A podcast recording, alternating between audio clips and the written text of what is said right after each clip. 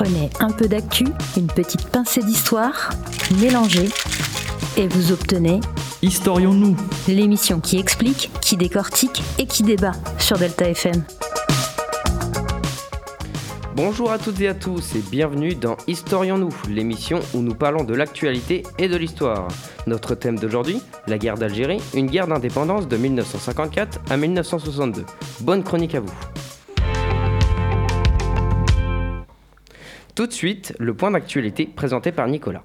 Du vendredi 2 au jeudi 29 octobre 2020, une exposition Les tirailleurs sénégalais dans la Seconde Guerre mondiale par le collège Ferdinand Clovis Pain et en partenariat avec les archives municipales et communautaires de Poitiers en lien avec la médiathèque et la maison de la Gibauderie. À l'occasion du 80e anniversaire du début de la Seconde Guerre mondiale, le collège Clovis Pain, les archives municipales et communautaires de Poitiers en lien avec la médiathèque et la maison de la Gibauderie présente une exposition en hommage aux tirailleurs sénégalais engagé aux côtes de la France dans la lutte contre le nazisme et le fascisme entre 1939 et 1945. Tirailleurs sénégalais étant un terme générique qui désigne en fait tous les soldats d'infanterie coloniale recrutés en Afrique subsaharienne par l'armée française. Constituée de 40 illustrations de nature variée, l'exposition retrace, sans prétendre à l'exhaustivité, les grandes étapes de l'histoire de ces combattants africains au cours de ce conflit mondial en suivant un cheminement chronologique articulé en quatre temps. La période de l'avant-guerre et de la drôle de guerre, l'épreuve de la captivité au moment des combats de mai-juin 1940, puis dans les fonds front Salag, excusez-moi, à l'exemple du front Salag numéro 230 de Poitiers. Les combats menés entre 1941 et 1944 au sein essentiellement des forces de la France libre et enfin la libération de la France et la victoire en 1944-1945. Les regards des portraits individuels ou collectifs présentés dans cette exposition sont par ailleurs une invitation à plonger dans l'intimité de ces hommes pris dans le tourbillon de la guerre, avec ses souffrances, sa violence, mais aussi ses moments de fraternité et ses instants fugaces d'humanité. Le vendredi 9 octobre 2020 à 19h, aura lieu une conférence autour de Léopold Sédar Senghor et de son œuvre Hostie Noire et un mini-concert de Thomas Sidibé. Passons maintenant au congé paternité qui fait la une en ce moment. Le congé paternité instauré en janvier 2002 et jusqu'à maintenant dure 14 jours, mais la durée va doubler en France, passant à 28 jours, et ce à partir de juillet 2021. Ces derniers mois, plusieurs membres du gouvernement avaient exprimé leur souhait d'allonger la durée du congé paternité. C'est finalement le président de la République, Emmanuel Macron, qui a annoncé son doublement de 14 à 28 jours le mercredi 23 septembre lors d'un déplacement.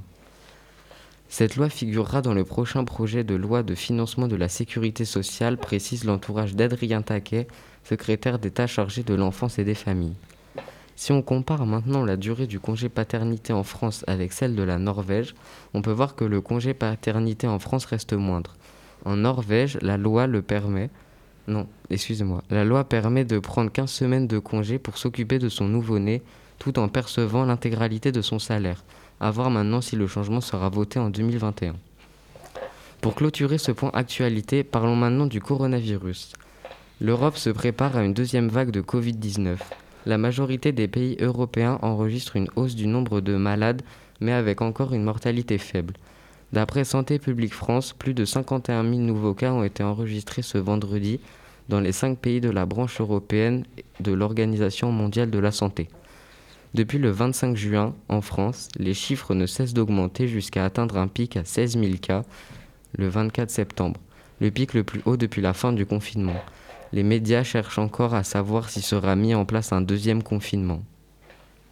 Merci à Nicolas d'avoir présenté ce point d'information. En tant que guerre d'indépendance et de décolonisation, la guerre d'Algérie opposait des nationalistes algériens principalement réunis sous la bannière du Front de libération nationale à la France. Elle est à la fois un double conflit militaire et diplomatique et aussi une double guerre civile entre les communautés d'une part à l'intérieur des communautés d'autre part. Elle a lieu principalement en Algérie française avec également des répercussions en France métropolitaine. C'est une guerre qui durera 7 ans, 8 mois et 4 jours, du 1er novembre 1954 au 5 juillet 1962. Et maintenant, le point d'histoire présenté par Paul et Arthur. Je vous ai compris. Je vois ce que vous avez voulu faire. Je vois que la route que vous avez ouverte en Algérie, c'est celle de la rénovation et de la fraternité.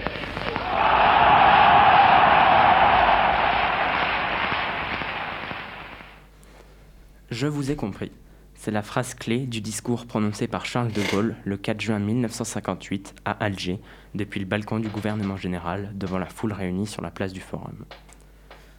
En 1958, en Algérie, les troubles intérieurs se sont transformés en guerre dès 1954, même si à l'époque, la France refusait de les qualifier ainsi. Au début de l'année 1958, au moment où, même au sein de l'Union française, la décolonisation est partout en marche, l'entêtement du gouvernement français, qui n'envisage pour l'Algérie que des solutions de force, sont de plus en plus critiqués sur le plan international, par l'ONU comme par les États-Unis et les pays du tiers-monde. En métropole, avec le retour des appelés à la suite de différentes affaires de torture, la dure réalité des combats transparaît de plus en plus dans les médias, si bien que cette guerre est désormais mal acceptée par l'opinion publique. En plus de ça, son coût humain est exorbitant pour des opérations de maintien de l'ordre et elle met les finances, françaises au bord de la faillite. En réalité, aux yeux des citoyens métropolitains, l'Algérie apparaît comme une terre de plus en plus étrangère, les échecs retentissants de l'armée française à Dien bien pu le 7 mai 1954, puis à Suez en décembre 1956, ajoutés aux indépendances marocaines et tunisiennes arrachées en mars 1956, ont fortement encouragé le nationalisme musulman au Maghreb. Le 16 avril 1958, le gouvernement de Félix Gaillard est renversé et, dès lors, s'ouvre une nouvelle vacance du pouvoir. En Algérie, le 9 mai 1958, à la suite de l'exécution de trois militaires français par le FLN, le Front de Libération Nationale, le général, le Raoul Salan, commandant en chef, décide d'organiser, le 13 mai 1958, des, des, des manifestations d'hommage en leur honneur dans tout le pays.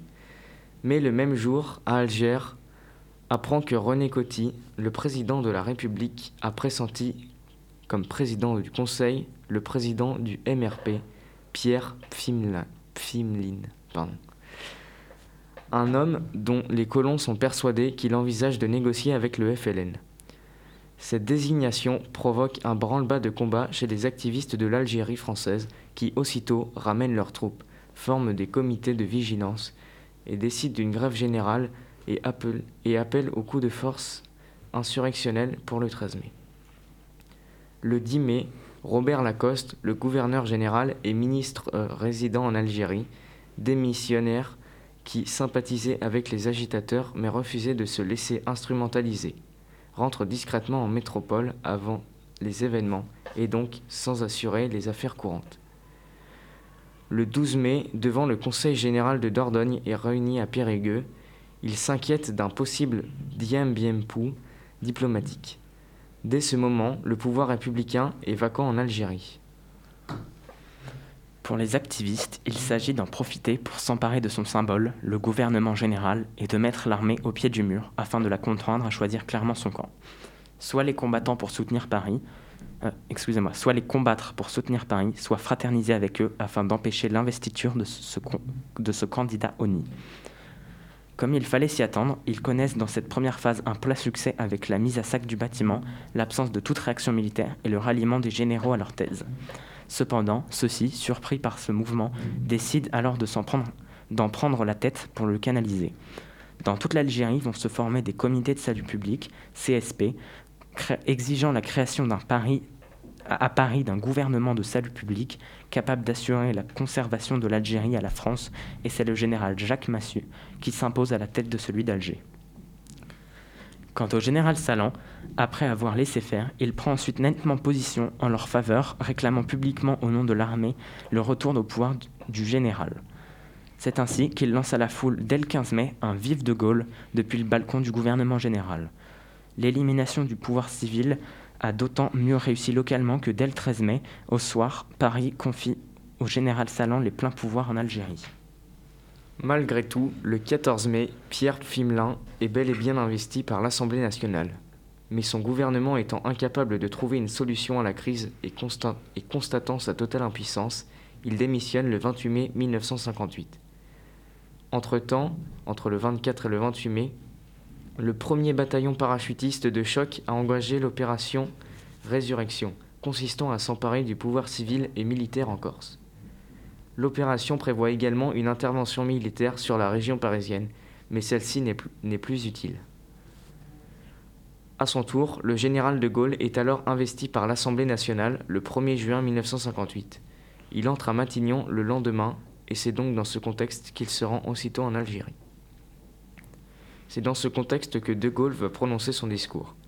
Le discours commence tout de suite par le fameux ⁇ Je vous ai compris ⁇ Puis il enchaîne plusieurs phrases qui, sont coupées par les acclamations de la foule. Il clôture son discours par les phrases classiques prononcées par les différents présidents ⁇ Vive la République, vive la France ⁇ Sur le moment, le discours a donné un fort sentiment de soutien à tous ces auditeurs musulmans, européens et juifs qui ont fraternisé. Il provoque une explosion de joie. Les pieds noirs ont pris le mot pour eux et pensent avoir le soutien du nouveau président du Conseil. Plus tard, certains historiens soulignent que la phrase était ambiguë. Il s'agissait d'une phrase qui, typiquement vise à rassurer tout le monde. L'interprétation de soutien à l'Algérie française dominait les esprits à l'époque, en particulier à cause du Vive l'Algérie française du, du, même De Gaulle deux jours plus tard à Mostaganem.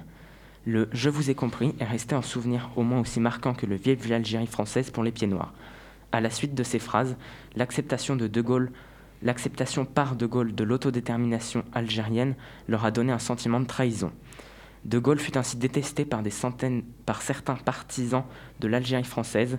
L'organisation terroriste l'OAS a organisé à la suite l'attentat du petit Clamart le 22 août 1962 contre lui. Le conflit débouche sur les accords d'Évian du 18, du 18 mars 1962.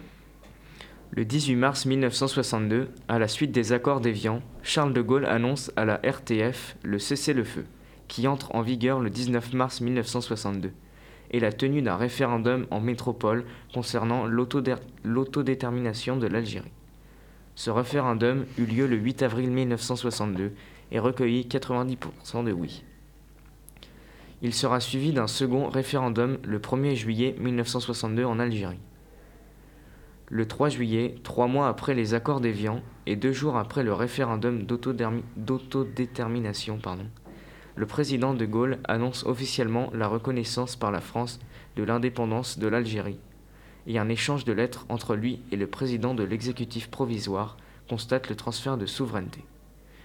Cet événement précipite l'exode des habitants d'origine européenne, dits pieds noirs, et des juifs, ainsi que le massacre de près de 50 000 harkis. La guerre d'Algérie entraîne de graves crises politiques en France. De graves conséquences sont observées, comme le retour au pouvoir de Charles de Gaulle et la chute de la 4ème République, remplacée par la 5ème.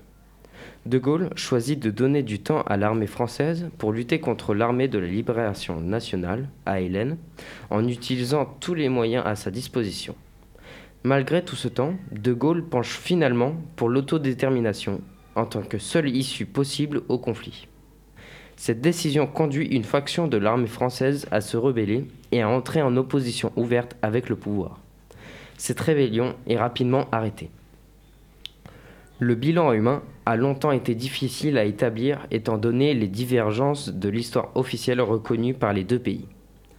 La guerre d'Algérie présente un bilan lourd et les méthodes employées durant la guerre par les deux camps, comme torture, répression de la population civile par exemple, furent controversés.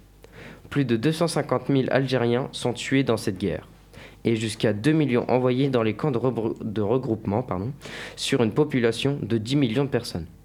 Près de 25 600 militaires français sont morts et 65 000 blessés. Les victimes civiles d'origine européenne dépassent les 10 000, dans 42 000 incidents violents enregistrés. Aujourd'hui, cette guerre a laissé beaucoup de marques, des gens sont encore traumatisés. Beaucoup de familles françaises ont perdu des membres. Et sur ce, nous allons vous laisser et on vous retrouve la semaine prochaine et nous espérons que l'émission vous aura plu. Prenez un peu d'actu, une petite pincée d'histoire, mélangez et vous obtenez Historions-nous l'émission qui explique, qui décortique et qui débat sur Delta FM.